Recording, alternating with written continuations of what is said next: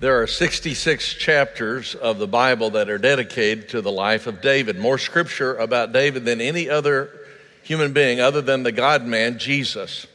And we know him most of all from those famous stories of when David came against Goliath.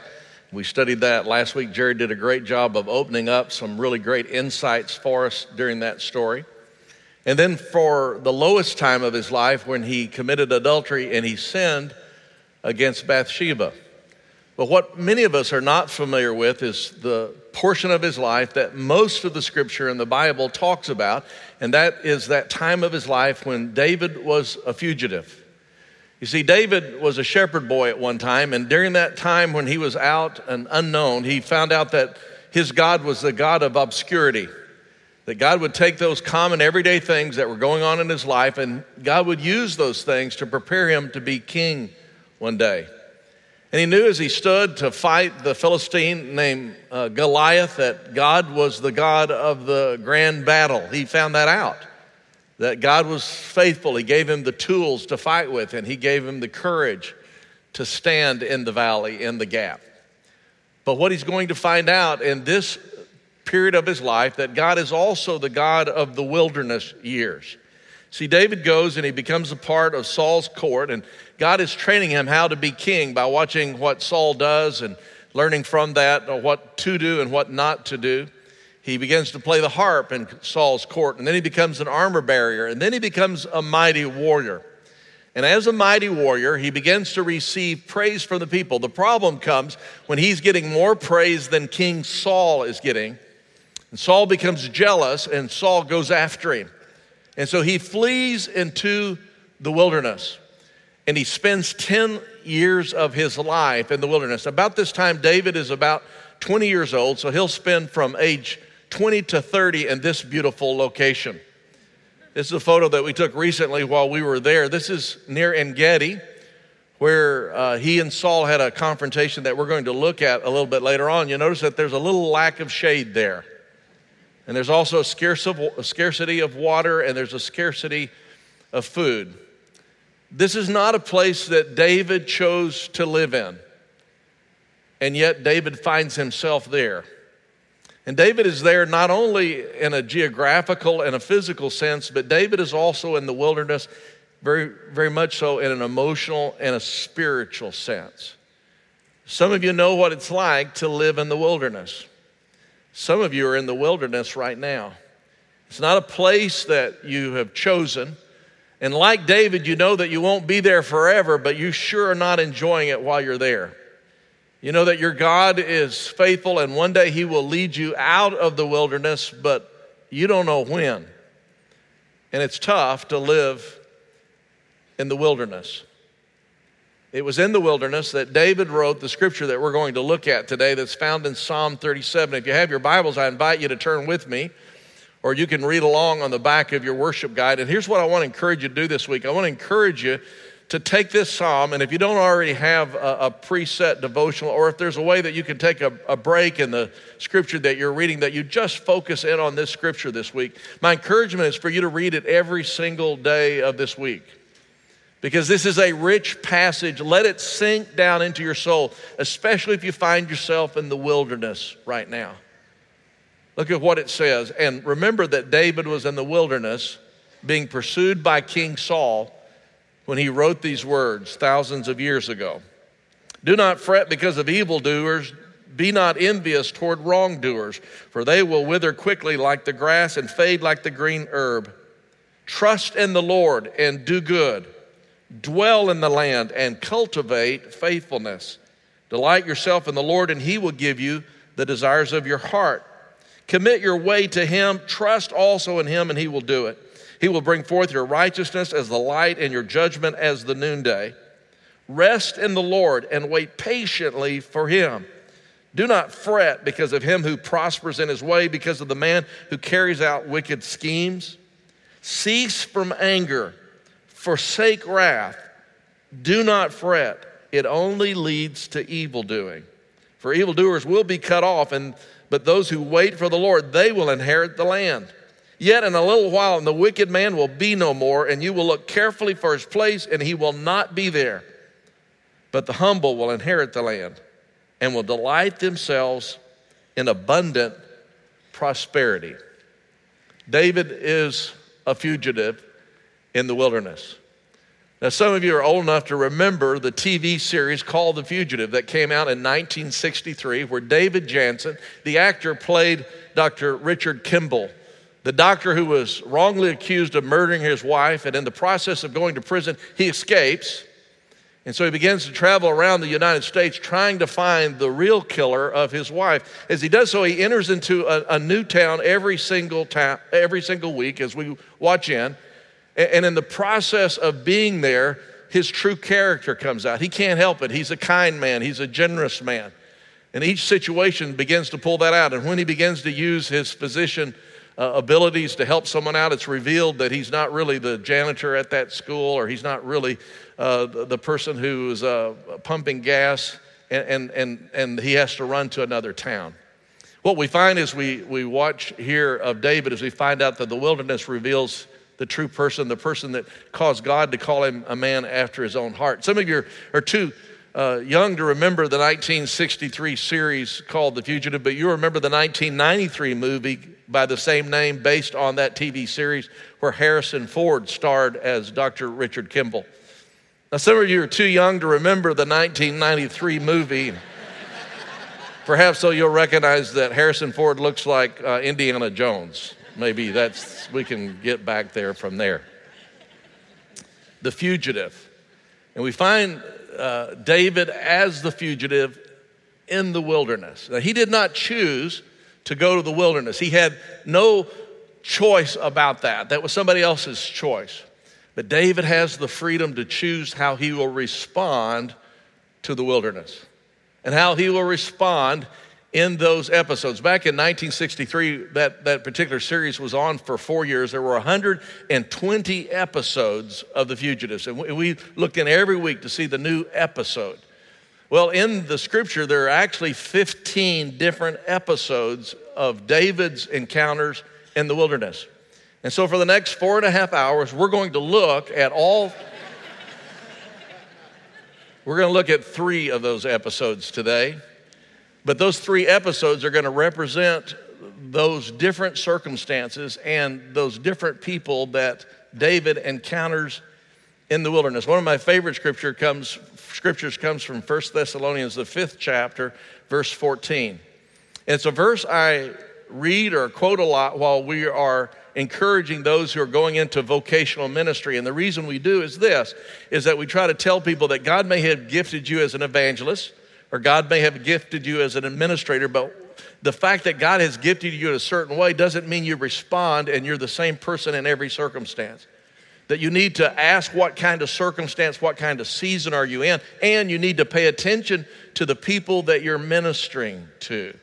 In 1 Thessalonians, the fifth chapter, verse 14, it says, We urge you, brethren, admonish the unruly, encourage the faint hearted, help the weak, be patient with everyone.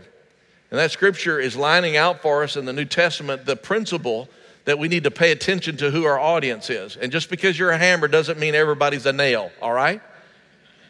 That you need to be sensitive to respond in the way that best honors God, whatever circumstance you find yourself in. In these three episodes that we're going to look at today, in the life of David, we find three different kinds of people that he's to relate to there in the wilderness.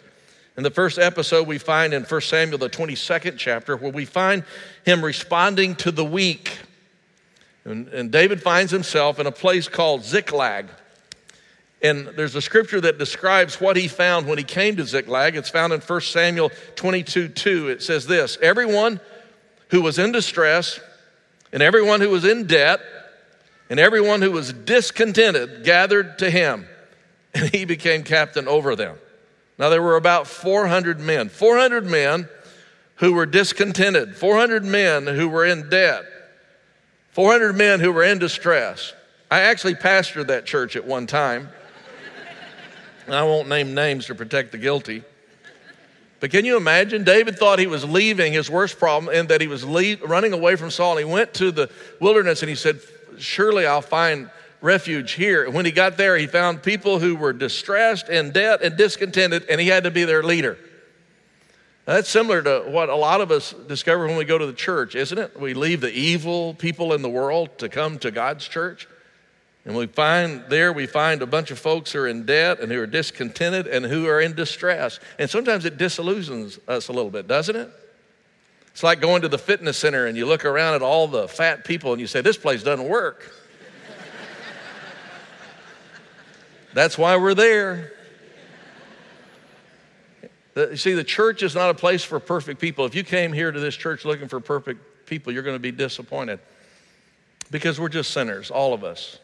And, that, and that's what distresses us many times. We come to church and we realize everybody's a sinner, just like us.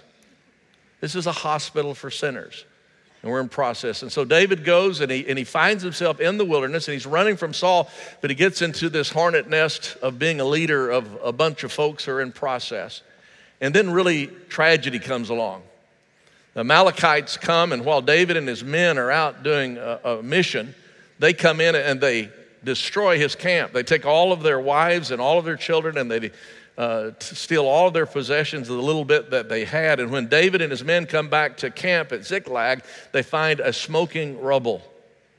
Now, whenever tragedy comes, many of us wonder to ourselves, uh, you know, what else could happen? Or, or, perhaps we'll even say, well, it can't get any worse than this. And here's the reality no matter what tragedy you're in right now, it can get worse. That's the good news. Aren't you glad you came to church today? It really can. It can get worse. Because here's what, how it can get worse. If something befalls you that's a tragedy and you don't immediately turn and place that into the hands of God, if you don't respond in the way that best honors Him, it can go from bad to worse. It really can. And the initial response of those that David was leading was the wrong response. They, they decided that what they needed to do is find someone to blame. Their fear turned into anger, and they had to a displaced anger and they, and they poured it out onto David and they wanted to kill him. And so the scripture tells us there in 1 Samuel, the 30th chapter, verse 6, it says, Moreover, David was greatly distressed because the people spoke of stoning him. For all the people were embittered, each one because of his sons and because of his daughters. They'd lost their families. But David strengthened himself in the Lord his God. There was one who was a part of that group by the name of Abiathar, and Abiathar was David's pastor. And so David went to his pastor, and his pastor suggested that they pray together and seek guidance from God, and that's exactly what they did. And the scripture tells us that he strengthened himself in the Lord.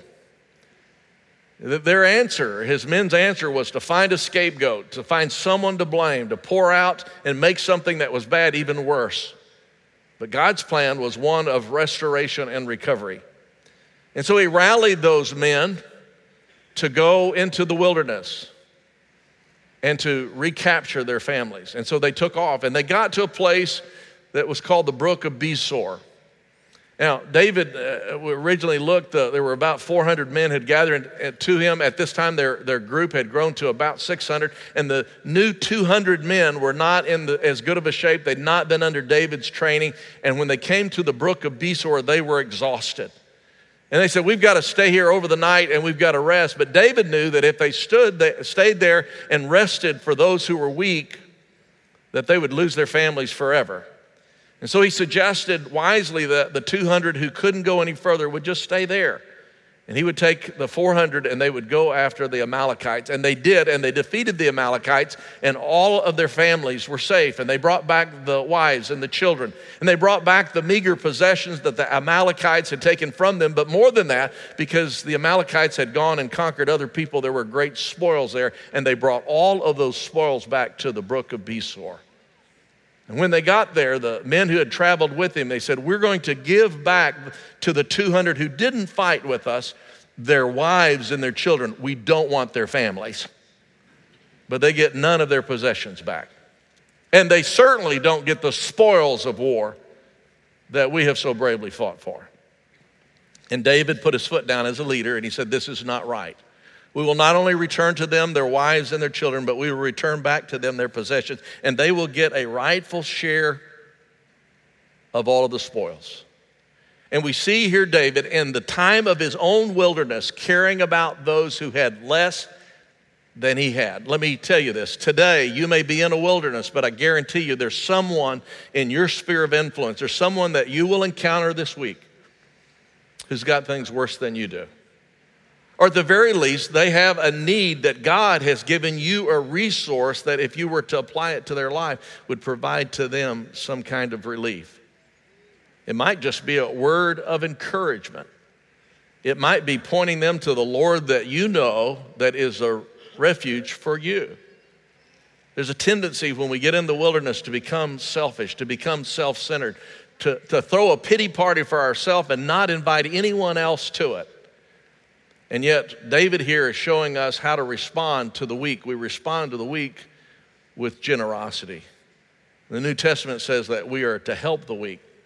Jesus was the best example of this when he died on the cross, and even during his time of great wilderness, his land of the great not yet, before the empty tomb, that he looked down from the cross and he saw those who were gambling for his clothing and he said, Father, forgive them. They know not what they do. He gave them what they needed the most in his time of greatest need. Or to look down and to see his mother and to say to the Apostle John, Would you please take care of my mom? And he was thinking about her even while he was hanging on the cross. And in our wilderness. That's one of the things that I believe that God wants us to do. He wants us to open our eyes, to look along the horizon and find those who are weak and to be generous to them in whatever way that we can. The second group that he related to in the wilderness that I want us to look at today is in 1 Samuel, the 25th chapter, when we see how David related to the fool. It's a story of Nabal and Abigail. Uh, Nabal and Abigail were part of a, a, Bedouin group in the wilderness. Now, the wilderness obviously was a, a, a time, uh, was a place of great danger. It was a high crime district. It was full of bandits. One of the most famous stories that Jesus told was a, a story about this very wilderness, where there was one who went from Jerusalem down to Jericho and fell among thieves. And that was a story that everyone could relate to because that was a common occurrence in the wilderness. You were vulnerable in the wilderness. There was no authority there to keep order of things. And in that wilderness, while David was there, he and his merry man became a kind of Robin Hood for the weak and the innocent there in that wilderness. And so they became protectors of a lot of these Bedouin shepherds, and as a result, many of them prospered. Now, it was a custom in that day that whenever uh, a certain time of the year came that you would bring all your flocks in, you'd bring all your sheep in, and they would have a sheep shearing. And in the process of doing that, everybody was gathered together. And so it was a great time of celebration as they celebrated their prosperity. And there was a, a custom in that day that when you brought those sheep together and when you saw all that had been provided for you that you had a feast and you invited anyone who had helped you or had provided protection for you to come and participate in the feast and to give them a little bit of your prosperity. There was no law that said that but it was just a common knowledge. It was a courtesy that everyone was aware of in that culture it's like in a restaurant today. You go in a restaurant, there's not a big sign that says you must, if somebody get, renders to you good service, give a tip. You must leave money on the table. But we all know that the people who work in those food establishments, that that's the majority of the way that they make their living. It's considered rude and arrogant if you were to go in there and receive exceptional service that you would leave the table and not leave something on the table for those who had served you.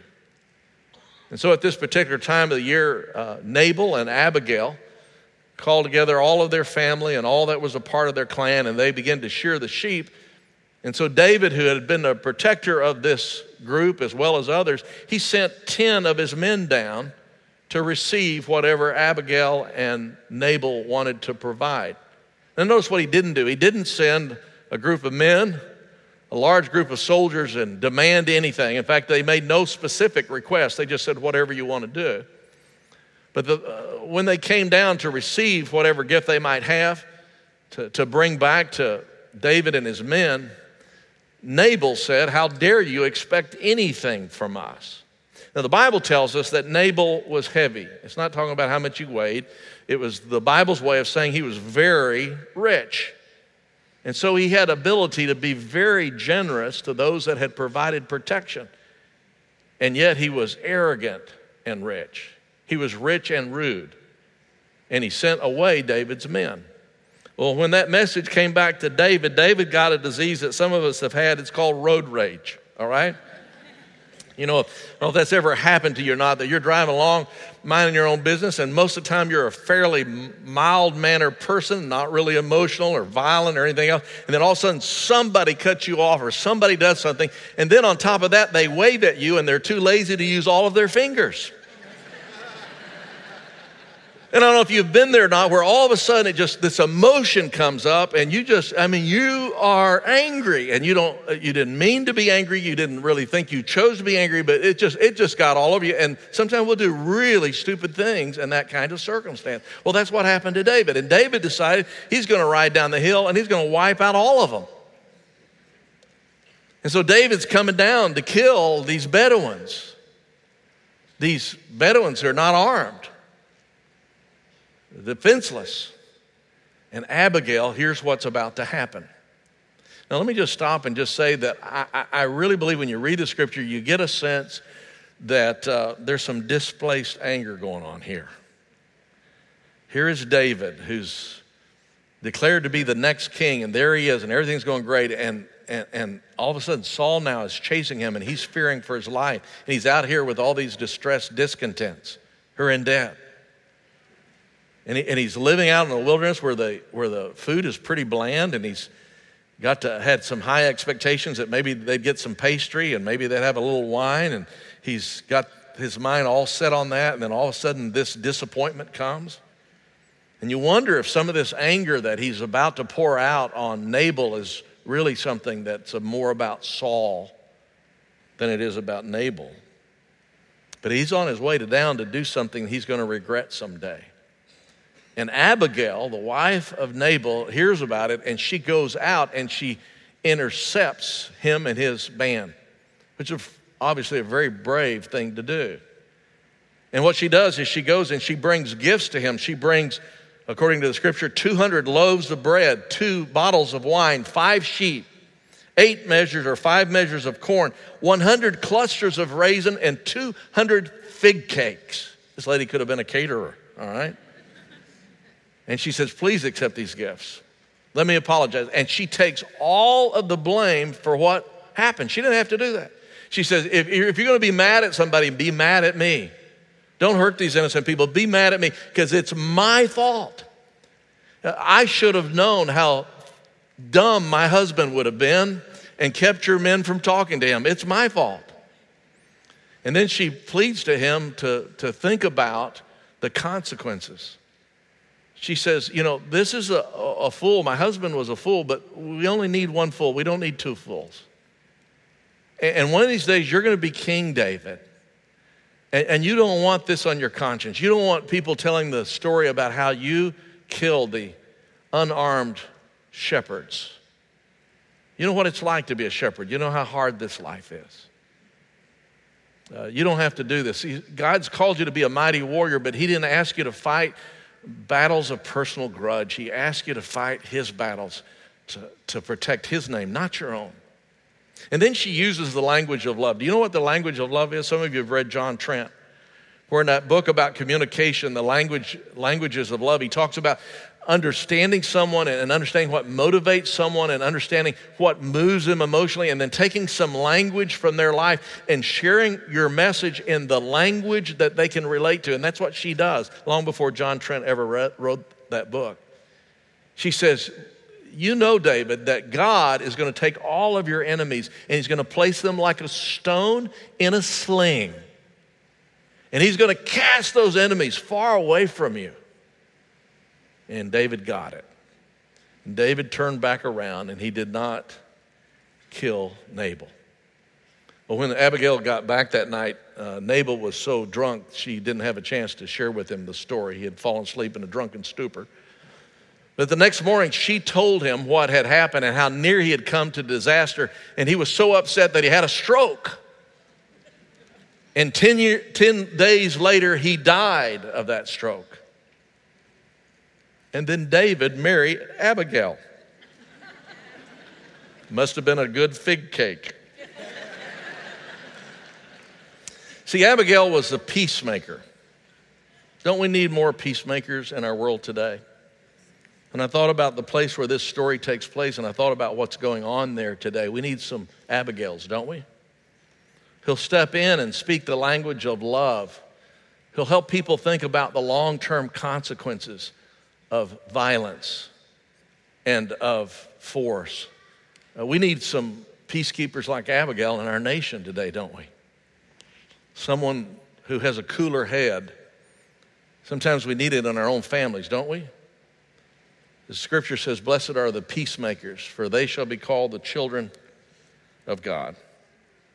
Here in this particular passage in Psalm 38, the 37, verse 8, notice what it says. It says, Cease from anger and forsake wrath. That's a choice. Do not fret or do not worry. It only leads to evil doing. She challenged David that day to be his best she challenged David to forgive the fool. Third kind of person that David encountered that I want us to look at today is found in 1 Samuel, the 24th chapter. Uh, it's the evil one when he confronted the evil one. Saul is after David. He wants to kill him, and so Saul takes 3,000 uh, soldiers to pursue David. David only has 600 men. And so their, their primary uh, strategy is that of evasion, and they find themselves hiding in a cave near Engedi. In the desert, the Judean wilderness is hot, and so Saul decides to take a break and uh, go into one of the caves where he can find shade. And so he leaves his men and he goes into the cave. And it just so happens that he chooses the very cave that David and 600, 600 of his men are hiding in. Well, about that time, nature calls. I didn't write it, it's right there in the scripture. He has to go to the bathroom. And so he takes off his sword, Saul does, and he takes off of his uh, robe. And David literally is catching him with his pants down. And his men are saying, This is your opportunity to end this insanity, to take your sword and to kill him right now while he's vulnerable. And David chooses not to do that. David chooses instead to quietly sneak up and take his sword and cut off the edge of Saul's cape. And so when Saul finishes his business and he goes back into the valley, David comes out of the cave and he holds up the corner of Saul's cape and he said, Look, this is, this is how close I was to you. This is what I could have done. And we read in that passage that he says these words He says, I will not stretch out my hand against the Lord's anointed.